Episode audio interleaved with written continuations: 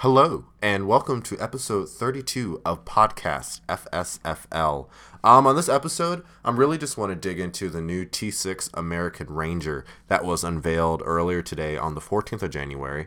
Um, I was really going to do a whole episode on the trucks of Detroit because we had things like the uh, the new Ranger, the Ram, the Silverado. Uh, cars already went over. Like in last episode, we had the uh, the G wagon, the Edge ST. Yeah, ST for some reason, we're getting one of those, and the um, the Jeep Cherokee KL with the, uh, the boring front end. But um, I'm going to save all those for later because I think the Ranger was a lot more important, and I really wanted to get my personal thoughts and opinions out it as soon as I can. So, let's go.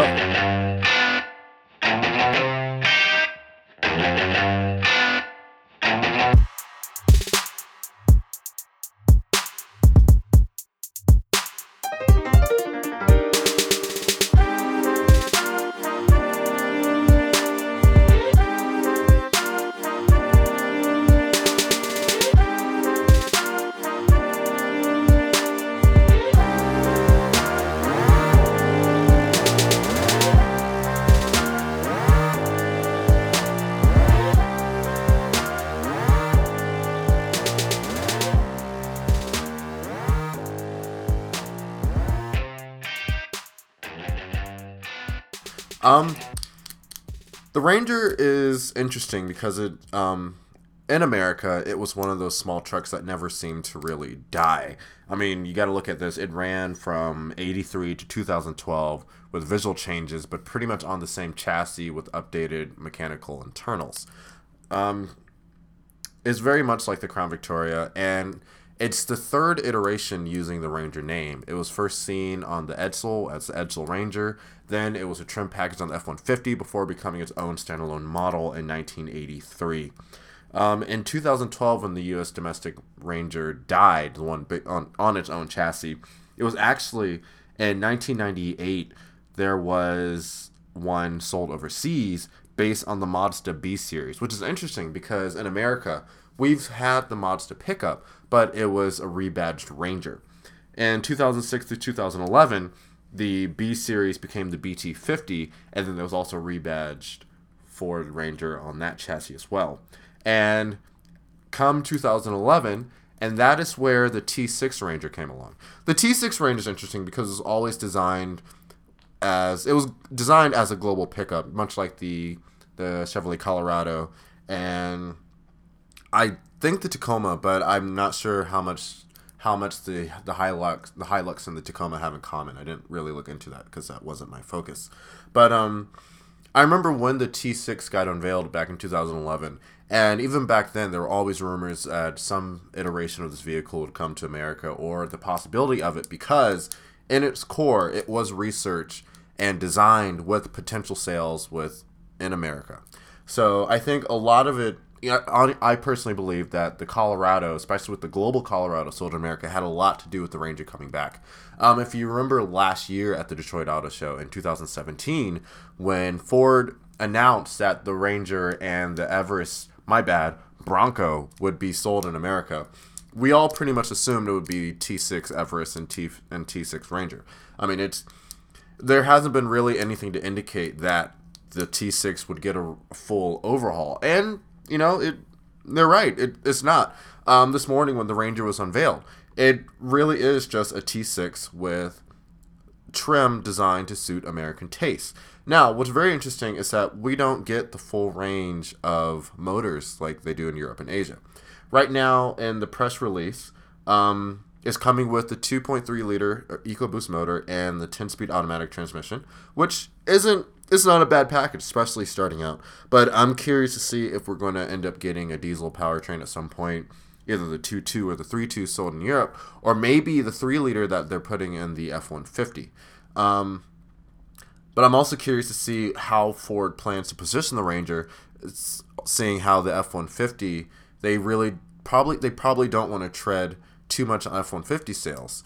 Um, I know a lot of people would would probably like to see the Ranger possibly become instead of a Ranger, maybe like a F one hundred F one hundred Ranger to sort of bring in more F, F Series sales, which would be a cool historical touch. But I don't think that's where Ford really wanted to do. I I personally think there's a market for the Ranger as its own thing, as a I guess it's like a what an eight tenths, nine tenths of the F one fifty size, which puts it in a comfortable space for people who need a full size truck, or don't need a full size truck, but they need a truck that's still capable.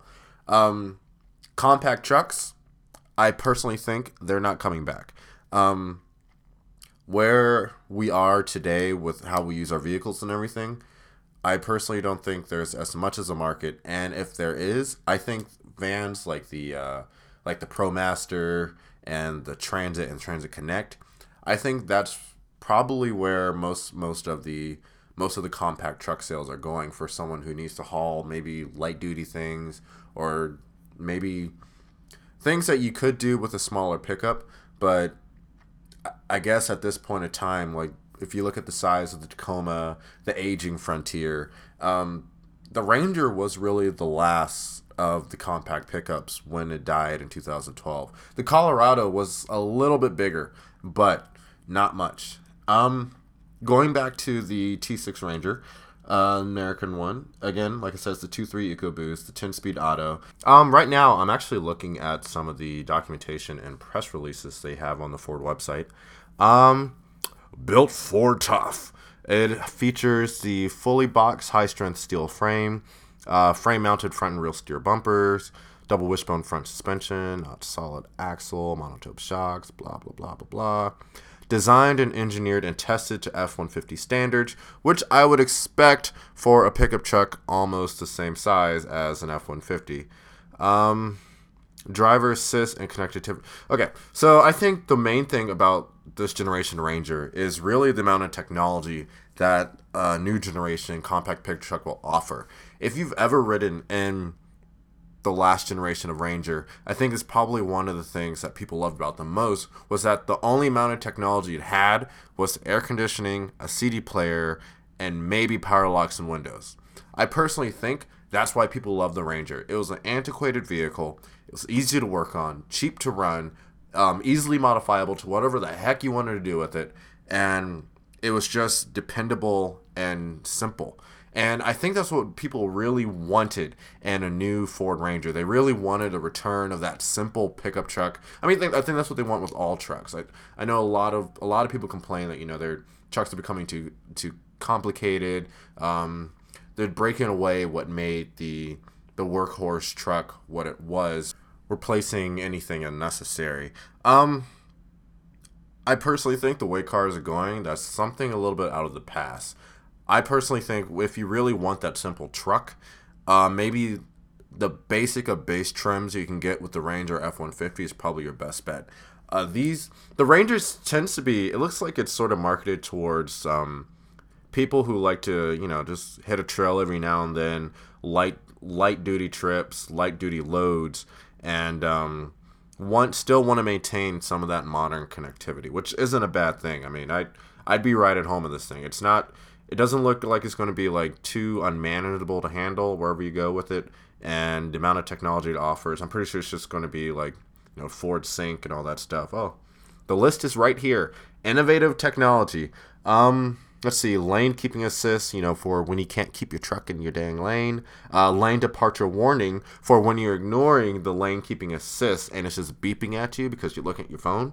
Um, the reverse sensing system because you're not looking over your shoulder uh, blind spot information system because you stopped using your side view mirrors, um, trailer coverage. Um, okay, I mean that's I'll I'll accept that. Uh, pedestrian detection and adaptive cruise control because you're on your dang phone. So really, the Ranger the Ranger is really just evolving to how the owners use it now because no one looks at the road anymore or drives like they should be. So, if anyone was to blame for the Ranger becoming overcomplicated, we'll just blame it on the people driving them or driving around it. Um, comes in XL, XLT, and Lariat. Uh, basically cheap, uh, sort of cheap, and too expensive to be a Ranger. Uh, it will offer a sport and chrome appearance package. And the colors Shadow Black, Lightning Blue, Magnetic, Hot Pepper, Red. Oh, Hot Pop, uh, Hot Pepper Red. Uh, Saber. Ooh, that's my favorite anime character. Uh, Ingot Silver. Oxford White. Um, I haven't met a Ford that hasn't come in Oxford White. And White Platinum, which okay. Um, in the uh, images, they have in a sort of like this copper color. So I'm assuming that's either magnetic or hot pepper red. Um, it doesn't say. It just says pre-production models shown. And it's interesting because um, even though it's being unveiled now, um, the images here say it's not going to be available till early 2019. So this vehicle is being shown now, and then the Raptor is going to be available or shown later on this year. But I'm curious to see if it's going to be available this summer or because available early 19. That's going to be around the same time the the new Bronco is going to be unveiled. Hopefully by this time next year. So there's a lot going on here. Uh, it's a very very handsome little truck. I, I I still like it. I'm not upset by this. I think I think we're going to see a lot of these with the uh, F the FX4 off road package. Um, that has a lot of cool stuff. It actually takes some things from the Raptor, like the uh, innovative terrain management system. Um, offers like the settings like normal grass, gravel, snow, blah blah blah blah blah. You can shift on the fly. Um, trail control technology. Uh, power is distributed through a Dana AdvanTEK independent front and solid rear axles. Um, I'm also curious to see if the Bronco or Ranger will be available with solid axles. I mean, I don't see why they would. Um, depending who's buying them, I also wouldn't be surprised if you can outfit it with your own solid front axle, or if you even need it. I mean, my uh, my roommate had a '90s Toyota pickup with the front independent suspension, and it it did just fine off road and on road. So it um for how these trucks are going to be used, I mean, you don't really need it unless unless you really want to put your pickup truck through the Sahara or on rocks and just just lift it and put a dang straight axle under it. It's not that hard. Um, that that's it. I mean, it's it's a T6. Nothing surprising here. Nothing new here. It's exactly what I expected. It is a T6 with some new features, a, uh, an American an American uh, oriented trim, and um, yeah, really though I, I would recommend you take the time to go out and uh, read the press releases and go through what they have to offer especially since it just got unveiled. It hasn't it hasn't really been unveiled like officially. It's really just more like um, press releases and images.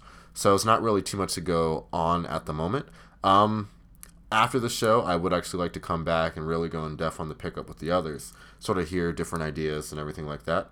Um, in terms of design it's it's not bad. I think uh, it's it's a really um, it's a really handsome truck.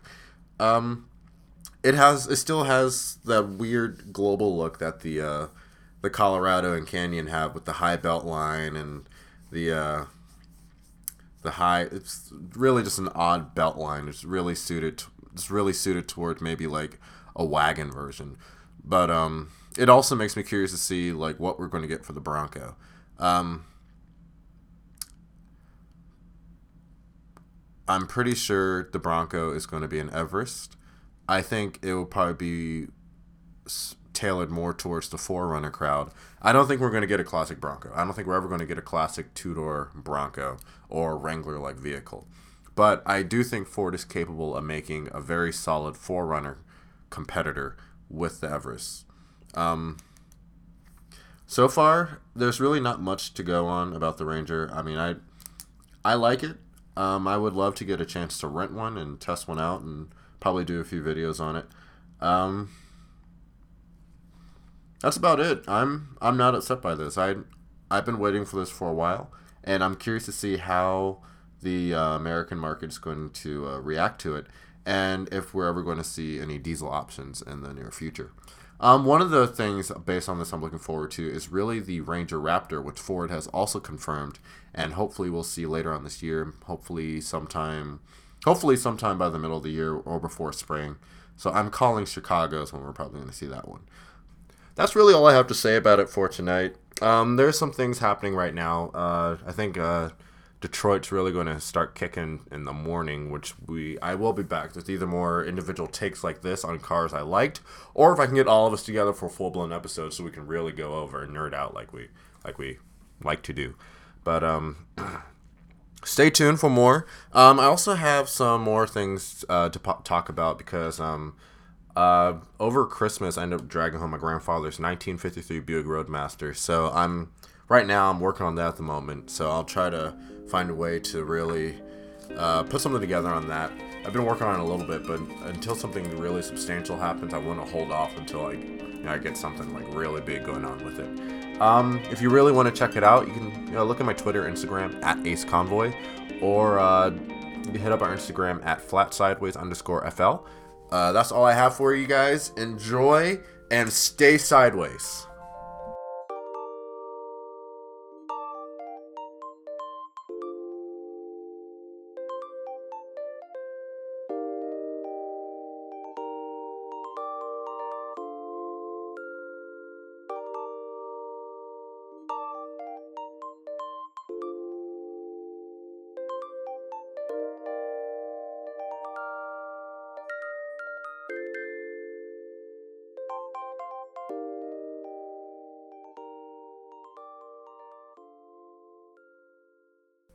But uh, yeah, I have the press release. Uh, uh, press release. Press release. Ah.